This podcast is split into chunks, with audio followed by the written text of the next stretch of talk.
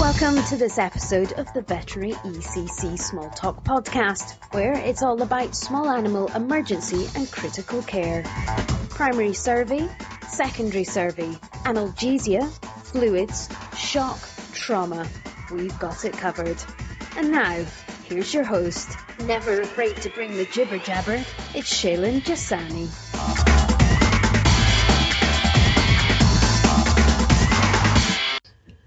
Hello and welcome to the Veterinary ECC Small Talk podcast with me, Shaylin Jasani. Thanks for joining me once again. On today's episode, I'm joined by Enid Traisman, who is the Director of Pet Loss Support Services at Dove Lewis, which is a non-profit emergency animal hospital in Portland, Oregon, in the United States. And we're going to be talking about emotional well-being in the veterinary profession. So more about that in a minute, but first I would like to thank everyone who has left a rating and review comment in iTunes since the last episode. Uh, thankfully, there have been a few, um, and I won't read any of them out individually, but thanks so much to those of you who have taken the time to do this. As always, it is really very much appreciated. Okay, so let's get into today's episode, and as I mentioned, I'm joined by Enid Traisman. So thanks so much for joining me today, Enid. Thank you for having me. It's my pleasure, truly. Um, so this podcast is one that I have been particularly looking forward to for some time, and I really appreciate you taking the time out to share your insights and expertise with our audience about an area which I think that probably doesn't get as much coverage as yet as it deserves. Yes, it's true, and I am glad to say, though, that this is becoming a topic topic of great importance for many people in the veterinary community, and I am hearing more and more requests from different veterinary hospitals who would like to learn more about how they can support their veterinary professionals. Yeah, that's that's fantastic to hear, and I hope that um, you know one of the reasons wanting to do this podcast is it's obviously a free resource, and I hope that you know we can get as many people as possible to to engage with the topic and share this podcast and so on. So, Enid, I wonder if you could start by telling the audience firstly about yourself, so about your background and your training, and then also about, you know, Dove Lewis and what you do there. Um, Dove Lewis is a place that I've personally been aware of for some time, and it seems like a very cool place um, with a great culture and ethos. And so I'm really looking forward to finding out some more about it today. Well, I'm so happy to share it. I got my master's in social work back in 1986. And that was around the time that Elisabeth Kubler Ross had just come into our consciousness here in the United States. And she sort of brought the topic of death and dying out of the closet. At that same time, I was doing my internship at a hospital in the neonatal intensive care unit. And what was so amazing that year is that they interpreted Elisabeth Kubler-Ross's recommendations by bringing rocking chairs into the rooms of parents who had delivered stillborn or severely deformed babies that did not survive outside the womb. The rocking chair was there for the parents to hold their babies and to grieve over them. And this was new. Prior to this, these uh, parents were sent home with empty hearts and empty arms. But what I, I saw in my internship was when you validate the loss of a loved one, it helps a person begin to heal. It says to them, yes, of course you've experienced a loss, and you need to grieve your loved one. Around that same time, I also read a book by Jamie Quackenbush, and he was a uh, social worker on the East Coast who was doing pet loss support. So if you can imagine, it was like the trumpets blared in my head. This was it. My love for animals, animals could be combined with what I had learned about the ability of the human spirit to cope and heal after a death. And so I set out about uh, to talk to my veterinarian to see if I could start a pet loss support group here in Portland, Oregon. Now, again, this was 1986, and this was still considered a disenfranchised type of a loss.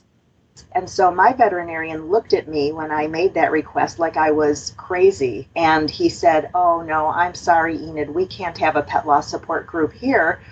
we want people to come here so that we can help them and help their animals to heal. We don't want to talk about death. And I got that same response from a half a dozen different veterinary hospitals until somebody pointed me and directed me to Dove Lewis, which, as you noted, is a nonprofit. And I uh, made my request to them and I said, I'd like to voluntarily start a pet loss support group for you to support the community. I talked about the the ability of the human spirit to cope and to heal with support and understanding. And they accepted my proposal. And I, again, this was back 30 years ago, 30 years ago this month that I started the pet loss support program here, where it's been an absolute honor to support people who are anticipating or have experienced the loss of a companion animal. So 30 years is fantastic. I didn't realize it been going for um, for quite that length of time. That's that's really very awesome. Thank you. It's it's it, in a way it seems like it's gone very quickly, but in another way, it's been such uh, an honor to see this industry grow, and especially exciting. You know, as we'll be talking about today, that that we're noting that not only do people who lay people who love their companion animals deserve this kind of support, but the veterinary community and the shelter community and the people who work with animals absolutely need to have the tools and support to deal with their love and loss of pets because as we all know no matter how well we care for them how great of a food we feed them and veterinary care we give them that our companion animals lifespans are not as long as our own yeah, so Enid, before we um, before we get carry on with that, I wanted to just um, pick up on a couple of things just to ask you out of interest, really. So, during your time in the neonatal ICU, did you did you find the kind of um, the responses of the parents that had lost their babies? Do you find did you find that to be quite similar to the responses that pet carers have when they lose their pets? Did it feel quite familiar, you know, the, that environment with the pet loss environment? Absolutely. My first experience with uh, professionally helping people with loss was in the neonatal intensive care unit. So I, I believe that that really set the stage for me to understand how devastating the loss is. And, and then again, how support and validation and tools can help the healing process begin. Now, what was so interesting back in 1986 is that people who had lost human loved ones could not relate to people who had lost companion animals and felt slighted. You know, they didn't understand how can you compare the two. But I can tell you that in my years of experience and the honor that I have had of hearing the stories of people who were so bonded to their companion animals, who were able to tap into the magic that is the human animal bond, grieve very similarly to those who have lost a loved one, be it a child or a sibling or a good friend. Grief is related to the depth of the bond, not the species or the relationship. Yeah, absolutely. And um, before we get into talking about sort of veterinary staff in particular, I just wanted to pick up on a word that you used and just um, wanted to ask you to clarify it just for the audience if they're not familiar with it. I think you said about um, pet loss being considered by one of the people you approached very early on as, or you said it was a disenfranchised loss. And I wondered if you could just explain a little bit more what we mean by disenfranchised in the context of, of a loss. Absolutely. Um, the term we use, disenfranchised, meaning that it's not considered a real loss, that it's not a loss that is that warranted the same type of sympathy. And that's because you know, different people have different attitudes about what's love and what's a relationship. Another disenfranchised lost back in the 80s was when, uh, during the AIDS epidemic, when partners, you know, one of the partners would die, the other partner was not getting support because the relationship was not, back in the 80s, not considered something that people thought was valid. And so they didn't honor the surviving partner with the same type of support they would with a heterosexual married couple. So disenfranchised just, you know, it means off to the side, not the same support. Luckily, that's changed for both of these uh, groups. yeah, years. fantastic. Um, so, as you know, the um, the audience for this podcast is pretty much veterinarians and veterinary nurses or technicians, as I as you call them over there. But I understand that um, there's a move to try and get that word changed. Is that right? Yes, it is. I love it. Should be uh, uh, nurses. Uh, and some of our veterinary clinics are using that term already. Here, we're still saying technicians, but Okay. Um, so, I wanted to, um, you know, talk about the issue that you raised already, which was a recognition of the fact that many veterinary um, individuals are actually pet carers themselves with their own companion animals at home.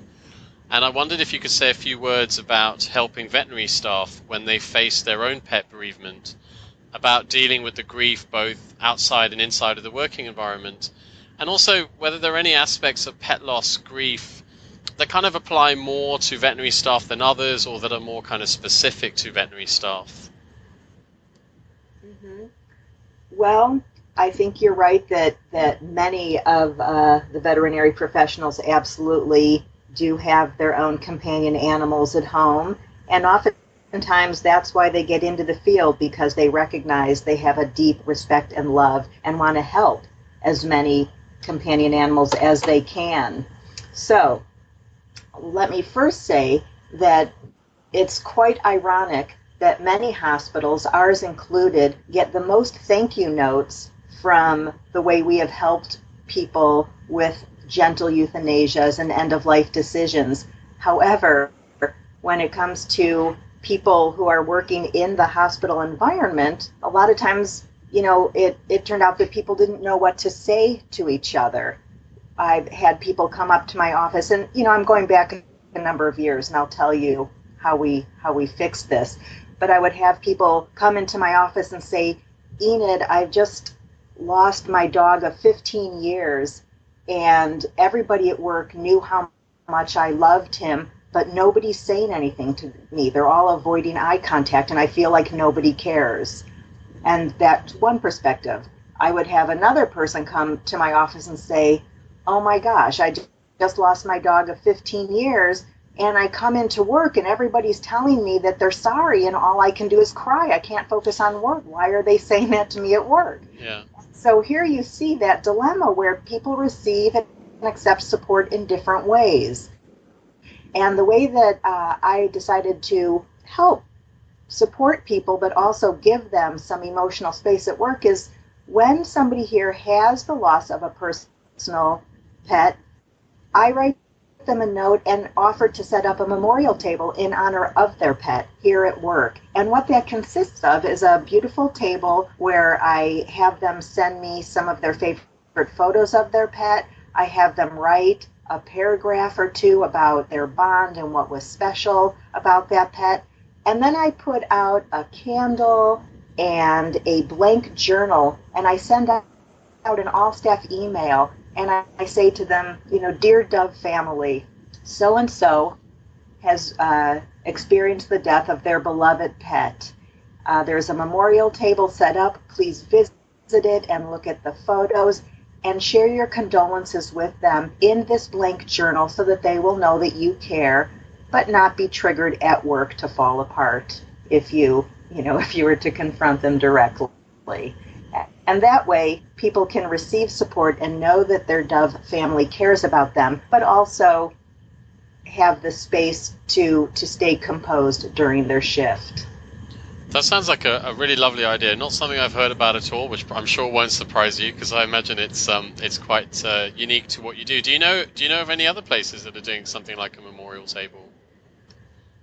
I I share it, and so my hope is that more clinics are doing it. I know of another clinic where they uh, what they have embraced is during the Day of the Dead. Uh, they have all of their employees bring pet uh, photos of, of their pets who have passed, as well as special clients' pets, and they set up a beautiful table and honor them, you know, during that holiday. That sounds fantastic, and I guess this is a bit of a crude question, but you know, how often would you say that at Dove you are doing that? Is it?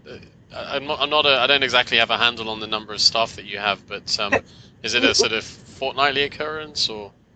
Well, we have uh, about 107 staff because we are 24 7. Yeah. And I get notifications anywhere from one to three times a month letting me know that somebody has experienced a loss. And, and I would say that about 75% of the time, the person who has experienced the loss is in favor of having a memorial table set up in their pet's honor.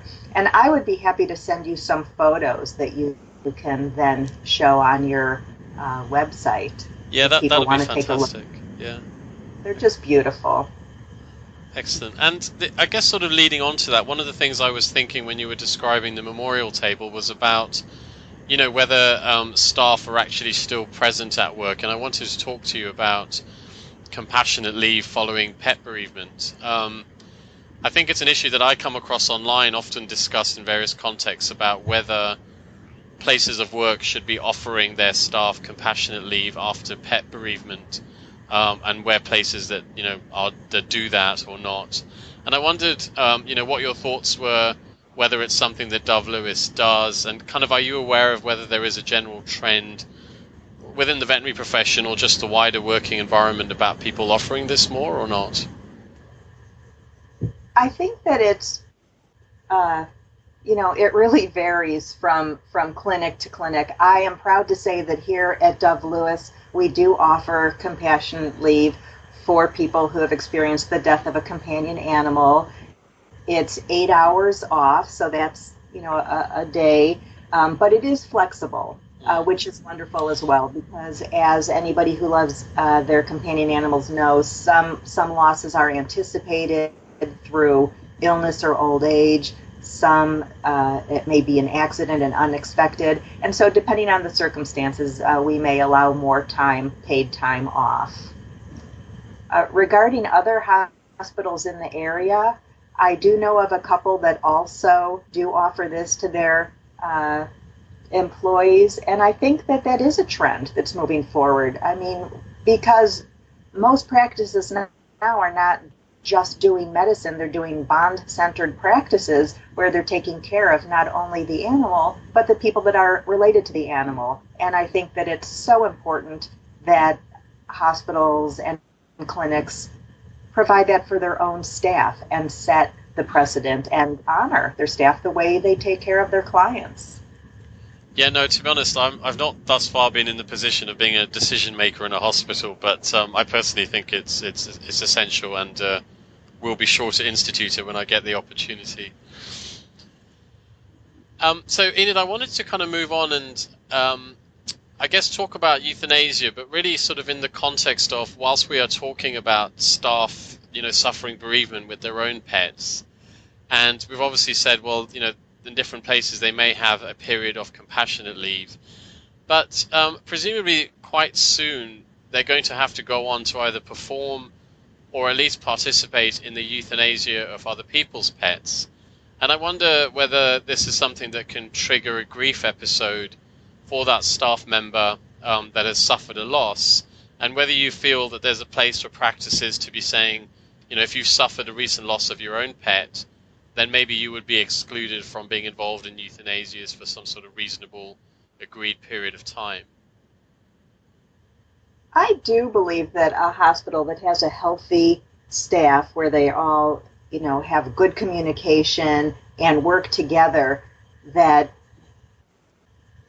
accommodations can be made if there are enough staff. For example, here, if uh, somebody who has experienced a recent death of, let's say, they had an Irish setter and someone comes in for euthanasia and it's an old Irish setter, certainly that would be a trigger. They can say to one of their coworkers, Will you take my place and I'll take your responsibilities? So there's sort of an informal way to care for each other. On the other hand, some people, after saying goodbye to their pets, you know, see it as such an honor to be the person to help another family say goodbye to their pet. And so, even though it's still raw for them, it also is almost like an anecdote to pain to be able to help another family with such a beautiful and gentle farewell. So, you know, it's it's very very individual. people who are uh, triggered intensely, and when I say triggered, when I mean the thought of being in a euthanasia or providing a euthanasia uh, is really something that they can't even possibly imagine because it hurts too much, is also an opportunity for a person to say, hey, I need to take care of myself. Time alone isn't going to heal, but I need to address my feelings and understand them and accept them so that I can move forward and continue to do the things that I need to do in this profession. So it all comes down to communication and support. We don't want to make assumptions. Uh, however, to be available to be available and to be flexible to help our coworkers after an, their own personal loss, I think is essential to a, a clinic that runs well, where the people feel good about where they work, and then they're also feeling good about the people they're helping. It, it's just like one big circle. So that's that's really interesting to me because I guess I hadn't um, I hadn't thought about the angle where you know people may want to participate in the euthanasia, but also potentially where it could be useful in, in allowing them to sort of facilitate the processing of their own grief by being, you know, taking part in, in, those sort of episodes.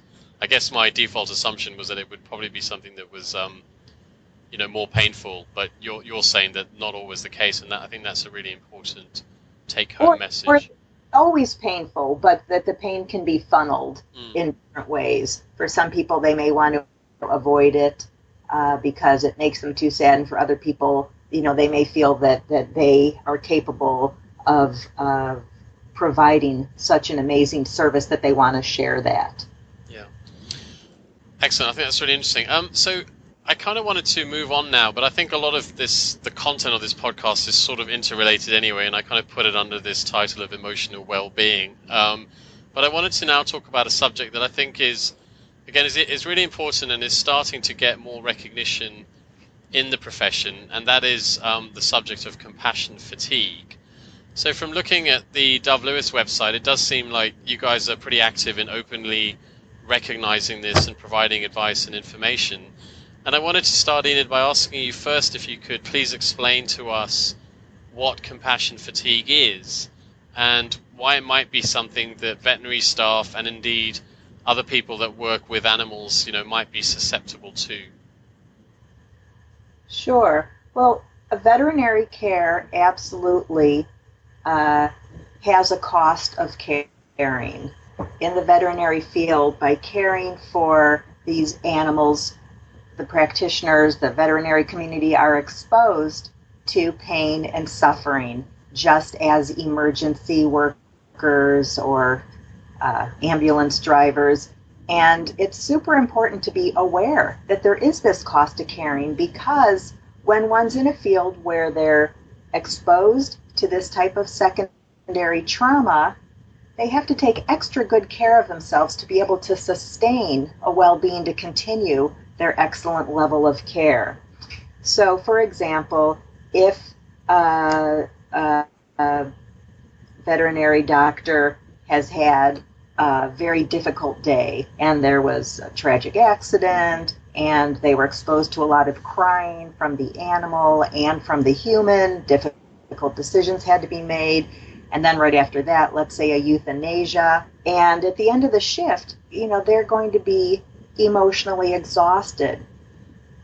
Many people who are caregivers are going to then go home and take care of their own pets or their own family and take care of others and just sort of stuff this horrible day down, sort of tamp it down and try to move on. And day after day after day of that has that compassionate compassion fatigue effect where you just start to feel, you know, exhausted and worn down and instead of loving going to work and loving what you do, you start feeling like, oh my gosh, it's another shift or another hard day or how am I going to do this? And and then negativity may set in or short temper or just that general feeling of not loving what you do anymore. And that's tragic because so many people get into this industry because they do love animals and they do love what they do, but they're not taking care of themselves and able to be able to sustain this amazing care. So that that's what happens if a per- person isn't acknowledging that they do have to take extra good care of themselves if they're going to be in the veterinary field taking care of others and being exposed to pain and trauma. What we try to teach, what I try to teach both, both here at Dove Lewis and at other veterinary hospitals, is that one has to learn to be aware of what these stressors are and also to take care of themselves so that it doesn't build up. And that means having a well rounded life. It means healthy nutrition, exercise, good sleep habits, hobbies, ways to replenish and honor oneself. You know, you can't just give and give and give and not run out. There's a saying that the heart must first pump blood to itself before it can pump blood to the rest of the body. And same thing with a veterinarian or a veterinary nurse is that you have to take care of yourself in order to continue taking care of others. A lot of people in this industry, feel that if they take the time to do something nice for themselves, like a massage or a long hike, you know, that, that something else is not getting cared for and that they're bad or that they're selfish. But what I'm trying to really, really push with people is that it is essential that they take this time to take care of themselves so that they have the resilience and the energy to take care of their patients in the way they deserve to be cared for. Yeah, fantastic. I couldn't I couldn't agree more to be honest. And, and you touched on um, some of the ways in which individuals can take care of themselves, but I wondered also what you think veterinary practices can do to try and mitigate the susceptibility of their staff to compassion fatigue. I mean, I guess the bottom line is the nature of the work means that the risk is never going to go away entirely. But what can practices do to try and mitigate the susceptibility? There is so much that practices can do, and I see the tide changing in this regard also, thank goodness. Uh, one of the things is to have enough staff on hand so that the staff that are available are not working 80 hours a week. I mean, with a job that has this much emotional wear and tear, it's very important that people only work a regular work week. But as you probably see in the veterinary field, a lot of times the 10 hour shift turns into the 14 hour shift, or somebody's not available uh, or calls in sick, and so people are taking on extra shifts to make extra money or to help out. And I really would like to see a stop to that to protect our veterinary staff from becoming completely burned out and overwhelmed, uh, they need to have the time away to replenish, to address other areas of their lives so that they can fill their cup back up and let their steam off. So, one is, you know, look at schedules, don't overschedule people. And another one is to have healthy snacks and hydration available. You know, years ago, we uh, were talking to our staff about drinking water, be, you know, not getting dehydrated and, and eating. And, and we realized that all there was was a vending machine with the unhealthy snacks. And so we went ahead and we created a healthy bistro with healthy drinks and healthy meals so that it was easy for people to access that. To try and uh, really enforce people taking breaks breaks. Breaks to walk around the block, to get fresh air, to stretch. Uh, it's it's critical for well-being.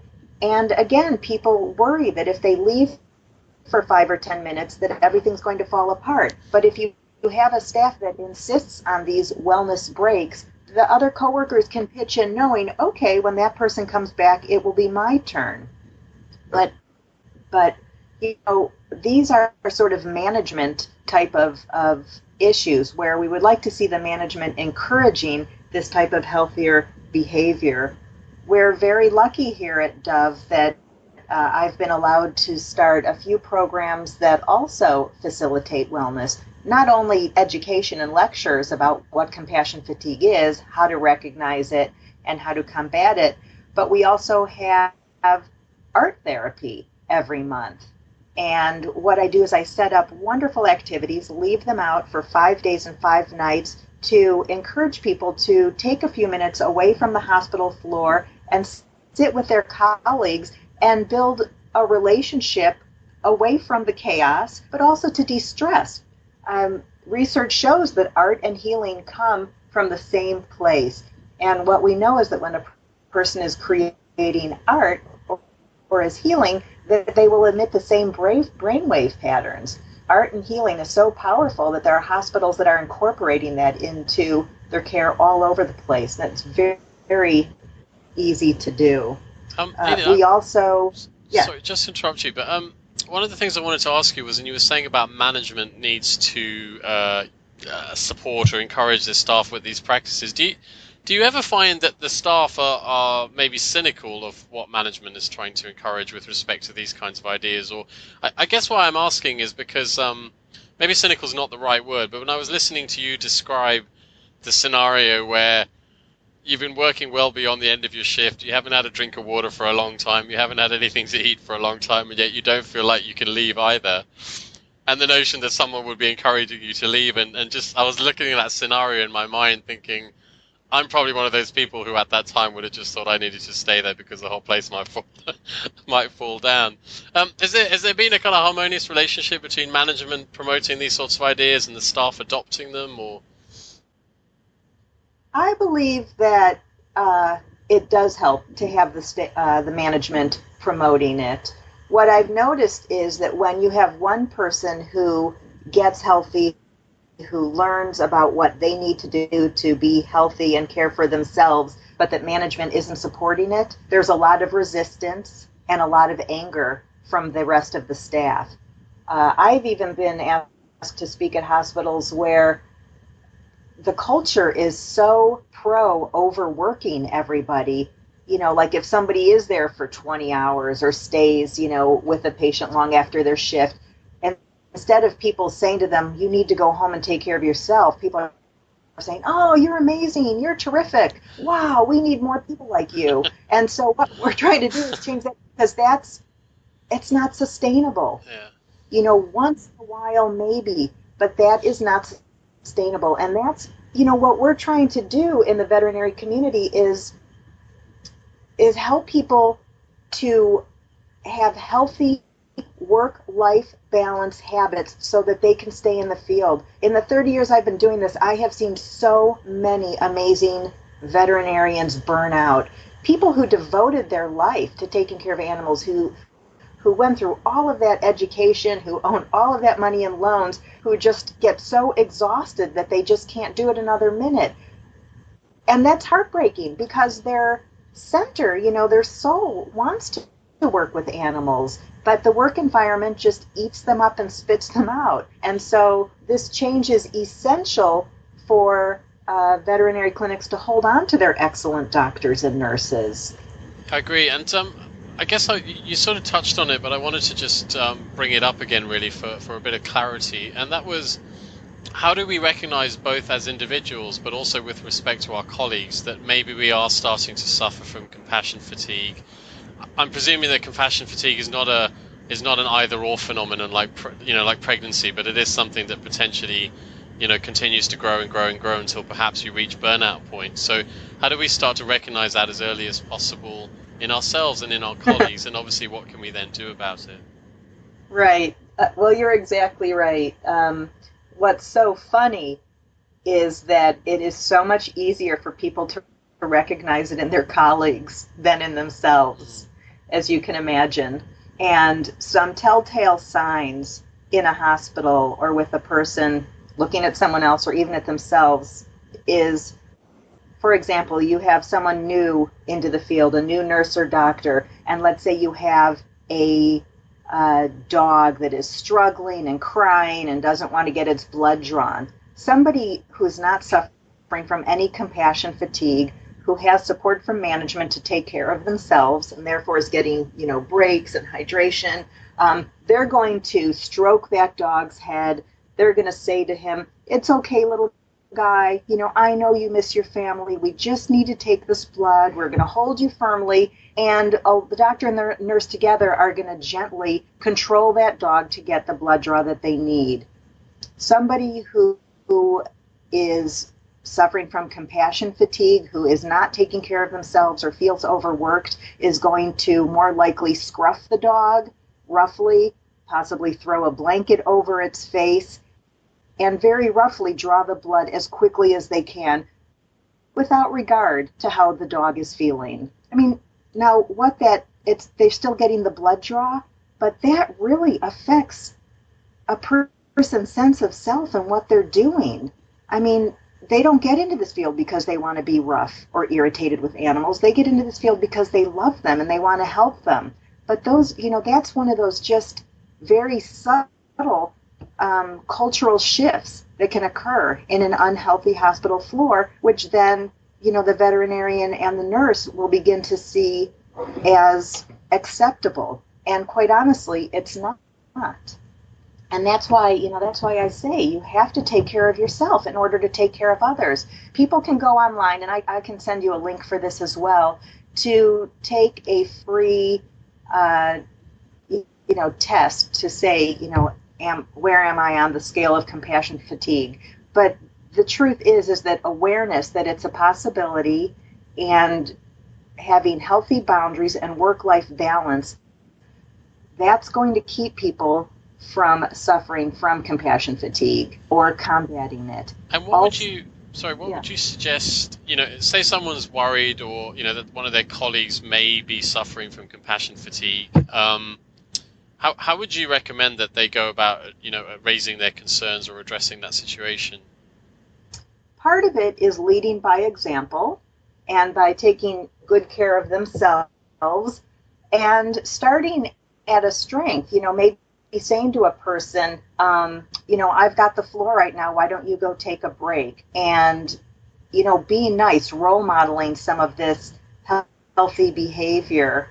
Uh, also, uh, anecdotes to compassion fatigue are noticing positive things that are going on. And so, if they see someone who's a little bit rough around the edges, but notice them doing a lovely job um, fixing up an animal's bed or talking nicely to them is pointing that out. That lifts a person up. And so, again, a cultural shift of instead of people, you know, looking for what's negative and and focusing on that is to go around and look at what's going right and build upon that.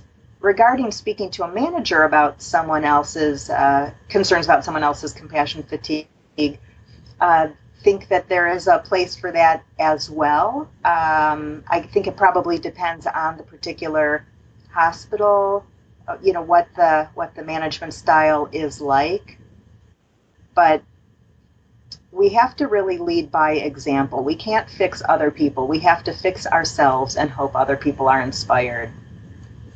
Yeah, fantastic. Um, thanks a lot for that. I think it's a really important topic, and I will certainly um, get the link from you and uh, and share that when I share the podcast.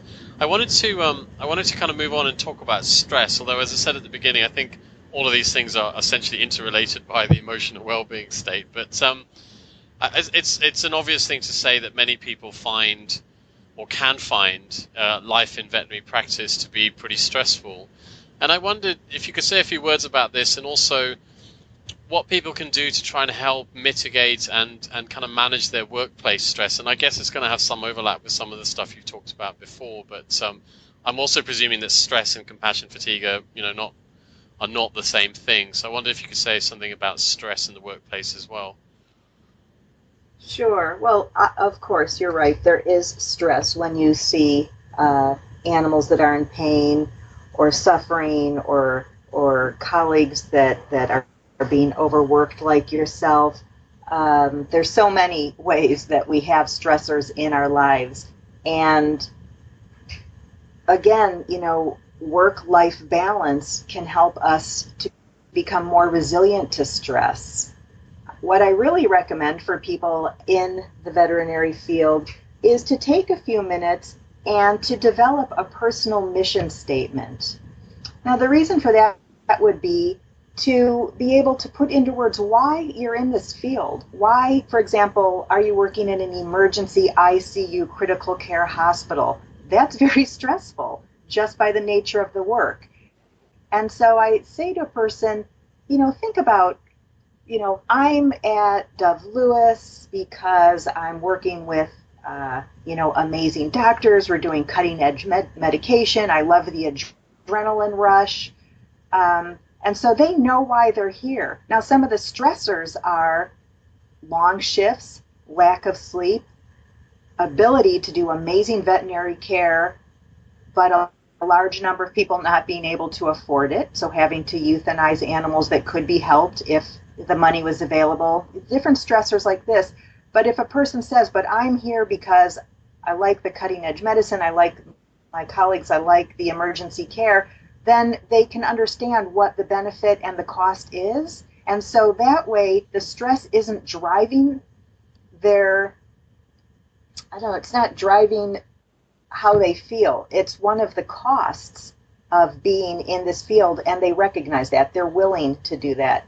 I'm, I'm not sure if I'm being clear. Another cost, for example, would be, um, well, as I said, euthanizing animals that could be could be helped. That is stressful. That is painful. However, if a person who's working here realizes that sometimes they're going to have to deal with that, but they think it's worth it because they're getting all of the benefits of working in an amazing institution, they can handle that stress better because they don't feel controlled by it. They're choosing to accept it. Does that make sense? Yeah, absolutely. And I, I love the idea of a, a, personal mission statement. Do you um is it something that you sort of recommend that they carry around with them, or they refer to it regularly, or does it get put somewhere, or?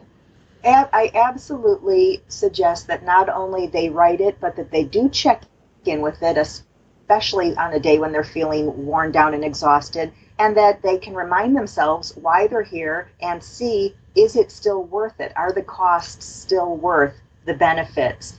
And the, the mission statement can change. Uh, a funny story I have is I was doing a compassion fatigue workshop with the staff here a number of years ago, and and as they were writing their mission statement, one woman realized she goes, "I just ended up here. I never really chose to be here. I really want to go to school." and it's like, well, hello, good thing you checked yourself. And that's again, you know, are we steering where we're going, or are we letting outside circumstances steer us? And the mission statement really helps us clarify, you know, what we want to do in life, and and it can be an ongoing mission statement. It doesn't mean that once you write it, you're stuck. Yes, check back, refer to it from time to time, and see what's changed. Yeah, I think it's brilliant because I, you know, I certainly recognise um, having done emergency critical care for uh, I don't know, 13 years now or so. um, I certainly recognize, you know, thankfully less in myself, although maybe I'm in denial, but certainly in others around me, I have, you know, you you can see that the stress and the emotional toil and everything becomes a constant daily frustration and something to complain about and all that kind of stuff. And you do wonder where the insight into why they're actually there, you know, where that where that is still, and is it still there, and is it something they're paying attention to? And I love your idea of have a personal mission statement, refer back to it, make sure that you're still, you know, contented to be where you are, and that it's still meeting what you were trying to do, and all of that. And I think that is um, a, a, really good point. That's definitely worth um, reiterating, and, and I might get onto my own personal mission statement after this, to be honest. Yeah, you can you can Google writing a personal mission statement, and there are a lot of tips out there. There's even forms which uh, help make it easier. Oops. Um, sorry. That's right. Uh, what else I was going to say is for stress also, and I keep you know driving home work-life balance because that is essential, and getting exercise helps both the body and the mind, helps release uh, some stress, releases endorphins, which help us deal with stress. But on the job stress, if it's if it's a uh, particularly difficult day, again, anecdotes to this type of stress and buildup of compassion fatigue is to find ways to replenish. And and so that may be uh, taking a few minutes and instead of doing a procedure to one of the patients in the hospital, is to sit on the floor and put it in your lap and talk to it and pet it and tell it about its family or or fluff up its bed and make a nice sweet spot for it. Or look around and try to find something that a coworker is doing that you think is admirable and go up and you know pat them on the back and say that was really awesome how you just spoke to that family or the way you restrained that cat was so gentle. I really appreciated seeing you doing that these little niceties are actually anecdotes to stress. They get us back in touch with our humanity and why we're there and why we're helping. So, sort of, um, you know, uh, I guess uh, bringing up some regular positive energy and compassion into your daily uh, daily work life. Again, that's sort of a kind of yin and yang thing. That sounds, again, that sounds like a really fantastic idea, and and I guess it's something that's easy to, in the stress in inverted commas of being busy in clinical cases and having a lot of stuff to do and and, and so on. I, I guess it is something that can be. Um, easily overlooked. You almost feel like you need some kind of alarm raised every hour or so, something that says, "Do something nice." well, it, you know, and it really just takes one person buying into this philosophy and very subtly beginning it. Yeah. And and you know, with with luck, it will catch on.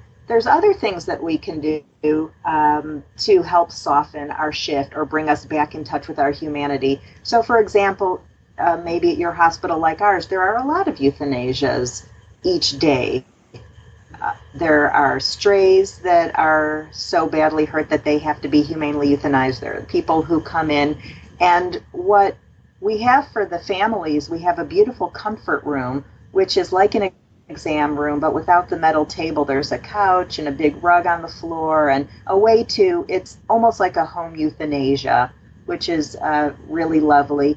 But when strays come in or people drop their pets off because and they don't want to be with them, you know what I've noticed is is that we have some staff who wanted to make it a wanted to honor the procedure more, and so now uh, when these certain staff work, when there's a euthanasia happening on the hospital floor, what they do is they just flicker the lights for a moment, indicating to people, let's stop laughing and talking about our weekend plans and have a moment to acknowledge that we're going to be helping an animal transition from this life to no more life.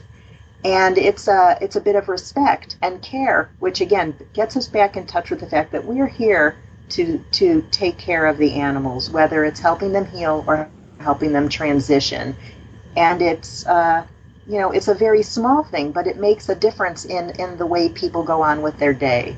Um, I, uh, I I totally agree with everything you're saying, and I want to come and work at Dove Lewis. But anyway, um, let's. Um, one of the things I guess that, that comes over loud and clear from listening to you is obviously you, you you've said a few times about it takes one individual, and then more and more people catch on. You've talked about management, and I guess what I'm getting is that somewhere like Lewis, you probably walk into that place, and there is almost a palpable culture where a lot of these things are ingrained and embedded in in the hospital.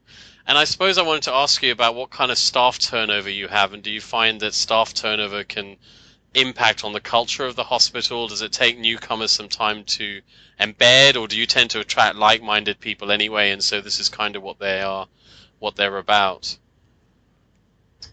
I believe that we do draw amazing people to come and work here because we do have uh, so many wonderful aspects of our hospital and our program and the way it's run.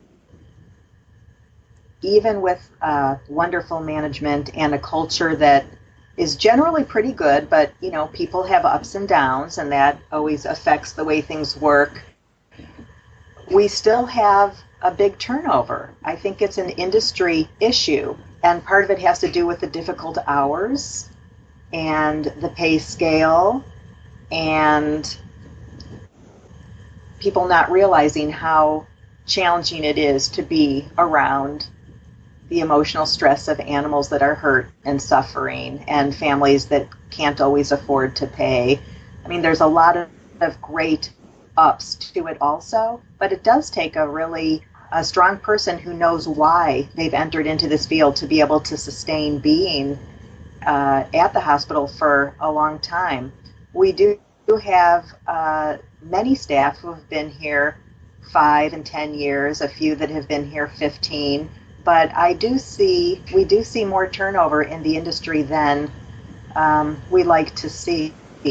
And I see that throughout. I see uh, all the different hospitals are, are sort of, you know, always struggling to stay fully staffed. There's a shortage on certified veterinary nurses.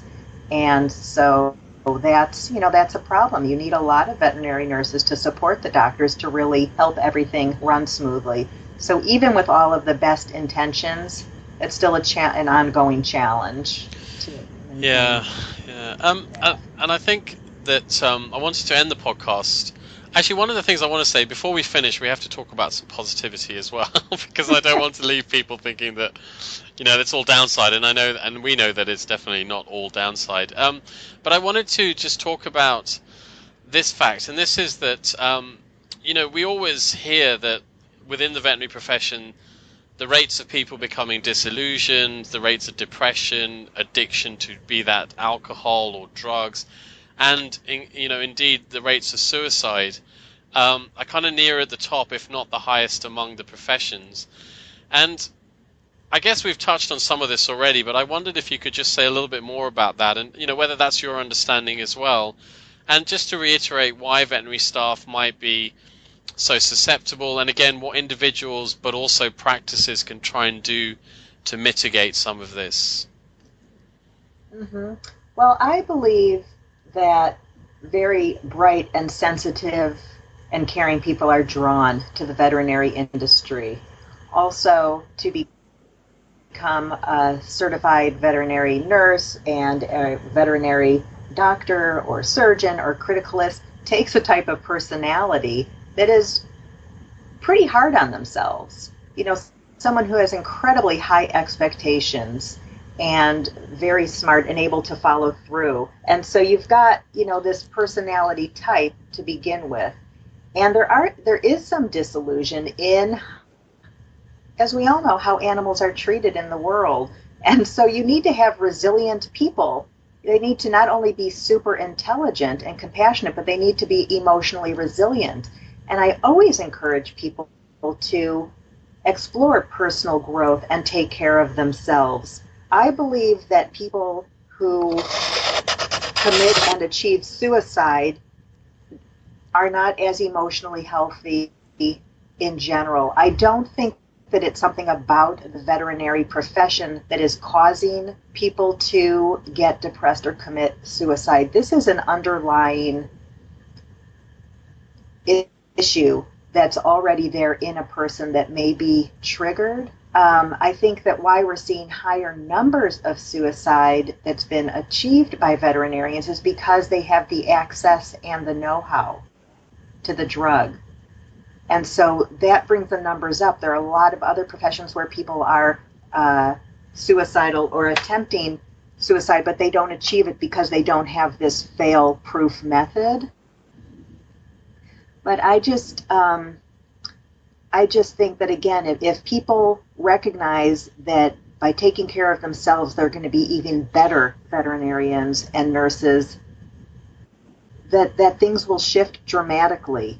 We, we can't, nobody can sustain just giving and giving and giving. One has to take care of themselves in order to continue doing that. And if you take care of yourself physically and emotionally and spiritually, then you'll feel better about life and you'll be able to ride past those various stressors that come along the way. And um, Enid, do you think that this is something that that maybe we should start talking about with people during the student stage? So rather than saying, you know, get into practice and then we'll try and ingrain a culture into you, like, you know, should we sort of start really early on so that people are leaving their courses already, you know, on the with the idea that they need to be taking care of themselves better. And I guess one of the tensions that people may face then is if they go into a working, you know, their first practice, for example, and that isn't really the culture of the environment, and then there is a tension there between what they're trying to do and what the culture of their new practice is. Yes, absolutely. I do believe that the tide is changing, and I know here in the U.S. there are new programs for veterinary social work, and there are schools that are merging with some of the social work programs to help teach about working with people when they're anticipating uh, death or choosing euthanasia and giving them these people skills. You know, ironically, so many uh, veterinarians are introverts. They don't even like people. They have a hard time talking to them.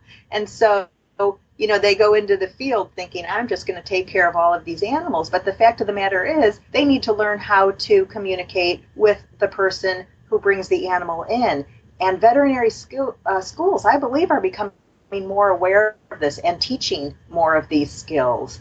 If a person has learned this in school and then they go to a clinic where the culture is completely different, if they cannot make a positive impact on the culture, leave. Leave even find one that aligns with your personal values. You'll be happier and you'll have a a uh, a better experience, and you wouldn't be as likely to su- suffer from compassion fatigue or depression. Um, but do you, so know who. Yeah. Sorry, just on, on a kind of practical a practical note, really. I mean, one of the things I hear from people, you know, who who are in their first or second jobs and they're really not very happy in those jobs is this issue of well, at least it's a job. Um, and can I find another one? And how am I going to find a place that I'm going to be happy in? And you know, I've known I've known young vets who have gone through two, three, four jobs and then finally found somewhere that they were happy. And I've had others who, you know, really felt like they didn't want to leave their job in case they couldn't find that place and then you know were they going to be unemployed so i mean do you think that sort of practical consideration is something that i'm that's real or am i kind of over egging it i think you're exactly right but here's the thing if uh, if a person goes to you know their first job or their second job and they realize oh my god this is a really negative culture. It's not good for the people who work here. The animals aren't getting the top notch care. I'm going to leave. If more and more people are doing that eventually these clinics that aren't up to par are going to have to improve their game in order to hire and keep veterinarians and so, you know, I urge people to stay strong and and find the job that's right for them. They know the career is right for them. Find the place to work and either help lift it up or look for a place that's better. But when a person just sort of shrugs their shoulder and says, "This is it. I have to stay here."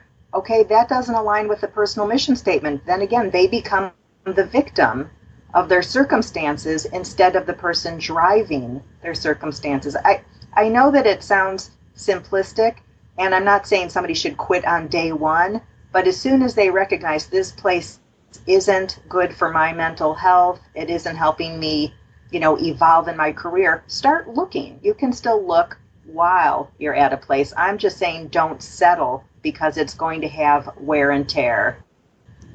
Yeah, absolutely. I couldn't agree more. And I, you know, I've known people who have, um, you know, unfortunately earlier on didn't didn't make those choices and then very quickly left the profession, for example, um, and then others that you know left for a while, came back in a better position and were much happier afterwards, and so on. And it's um, I think I think it's a practical challenge, but but really very very very important. Um, Enid, I wanted to just end the podcast with something that you kind of mentioned briefly, but I would love to hear more about, and that is that I think that Dove Lewis offers.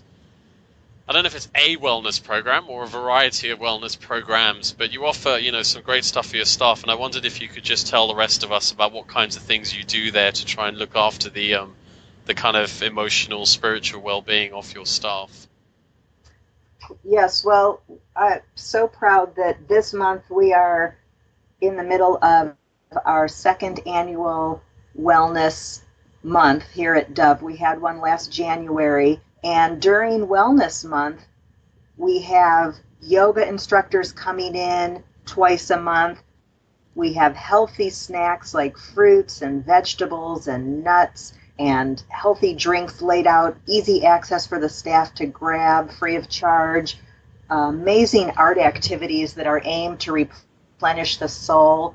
For example, uh, scented bath salts. So easy. I set out a bunch of mason jars. I bought some big 70 pound bags of Epsom salts and a variety of different essential oils and ribbons and stickers and said to people, come on up and make some essential bath salts for yourself and then go home and have a nice soak. And again, this takes five minutes uh, for the people to make, but it's saying, yes, you know, you need to continue to take care of yourself we have lectures. We're going to have a lecture tomorrow on work life balance. We wrote to the massage school and said, hey, we're taking care of our staff this month. Would you be interested in sending some of your students over to give us free massages? And the overwhelming response was, yes, we love animals too. We want to help your staff. Yeah. We had a beautician come in and do makeovers on people.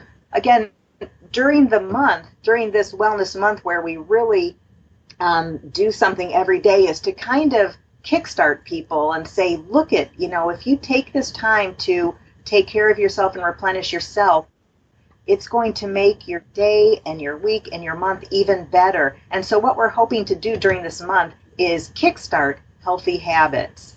And it has been su- surprisingly successful.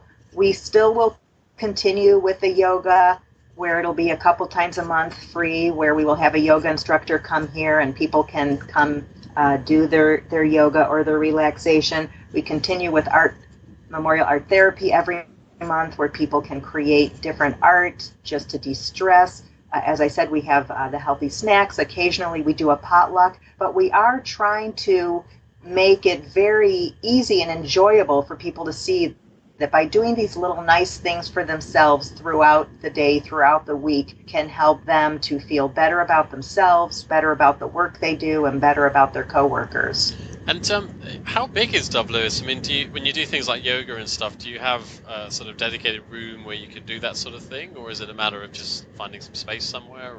Or we're lucky. Uh, we do have a community room, which is used for lectures. It's used for art therapy. It's used for different trainings, and so we we can do yoga in there as well. Generally, there are anywhere between three and eight people who will attend, which in a way it seems like such a small percentage of our 107 people. However, you'd also be surprised that by the management supporting this type of wellness care gives people pause to think about it. So even if they don't come in to do all of these activities offered, they're being reminded that this is available and something that they should, you know, consider adding to their own life. Yeah, I think it um I say I think that's that sounds fantastic. Um, so you know we're kind of reaching the end of the podcast, but before we finished, I just wondered if there was anything else that um, that you wanted to say around the area of kind of emotional health and support. Whether there was anything that you wish I should have asked, or anything really important that I didn't ask you, then uh, this is your moment. I think you did a great job asking the questions, and what I'd like to really drive home is that emotional health and wellness starts within each individual person. You're not going to become less healthy or more healthy based on the environment that you're in if you have a strong sense of self. So take care of yourself first, and then you will be able to be resilient to deal with the ups and downs that your work or that your life throws your way. Uh, personal growth is important. Don't expect your joy or your sadness to be taken care of by other people. Take ownership and responsibility. Uh, just something that's so easy to do that can really bring us just back in touch with the meaning of life is when you go home instead of just looking at your your dogs or your children or your spouse and just like oh my god more people who need something from me. Yeah. You know, say, you know, give yourself, make yourself go in there for the 30 second hug, whether it's your child or your spouse or your dog. You know, it doesn't have to be words, it doesn't have to be anything, just that reconnecting and feeling your humanity and feeling the connection. And in that 30 second hug, your endorphins will be released and you'll have some feel good moments. We, a lot of us don't take time for that. It's just like, ah, you know, it's the last thing on the list. But just that one little change can make the beginning of more positive changes. To remember, you know, to get have that physical contact with with those important beings in your life. And actually, Enid, that reminded me of something else. Really, it's just um, in this scenario where you're finishing a shift and you're heading home, and if you've had a difficult time on your shift. Um, one of the things I was listening to a while ago, was someone in the human medicine field, but they were sort of suggesting that, you know, if you're feeling particularly like that, maybe you should take a detour on the way home, park up somewhere, just have a bit of time out before you get home so you don't bring everything from work straight to those that you have at home and maybe sort of try and take yourself through a different state of mind so that you're then at home you can do that 30 second hug you can be with the family and your pets and and you know try not to kind of take that baggage over with you. Do you think that's something that sounds like a good idea? I think that's excellent. A ritual of sorts. It could be, you know, picking up a, a handful of stones and throwing out each one with a prayer, like, and this is for Fluffy who died, and this is for so and so, But yeah, any type of a ritual or uh, a transition that helps a person shift gears absolutely makes sense.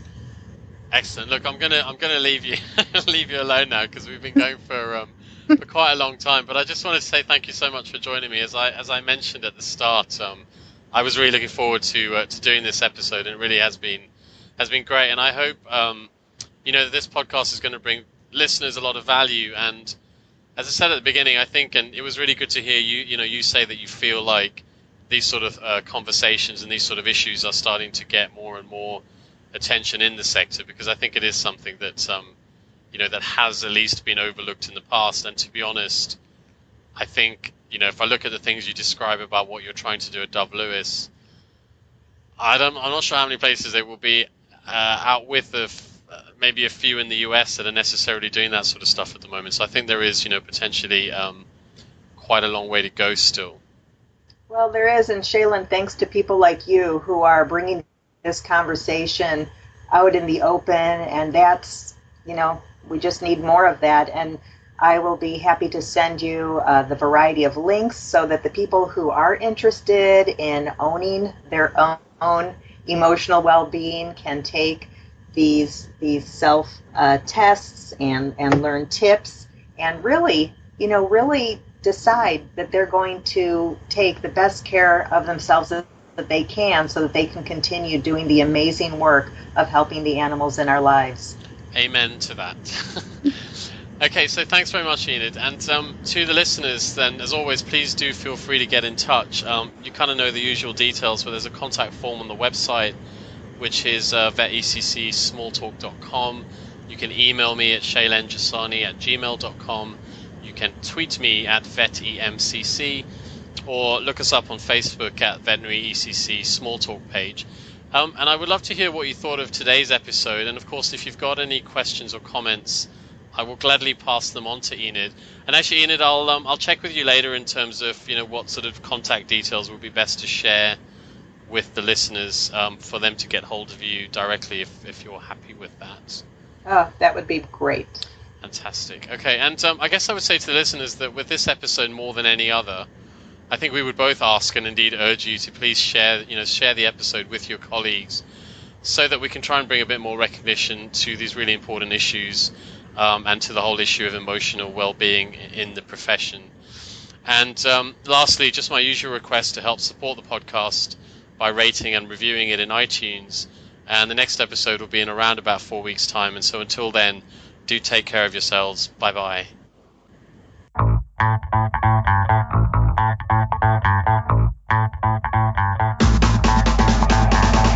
Thanks for listening to this episode of the Veterinary ECC Small Talk podcast. Please share your thoughts and comments on www.veteccsmalltalk.com or hit us up on social media. Until next time, keep up the small talk and the jibber jabber.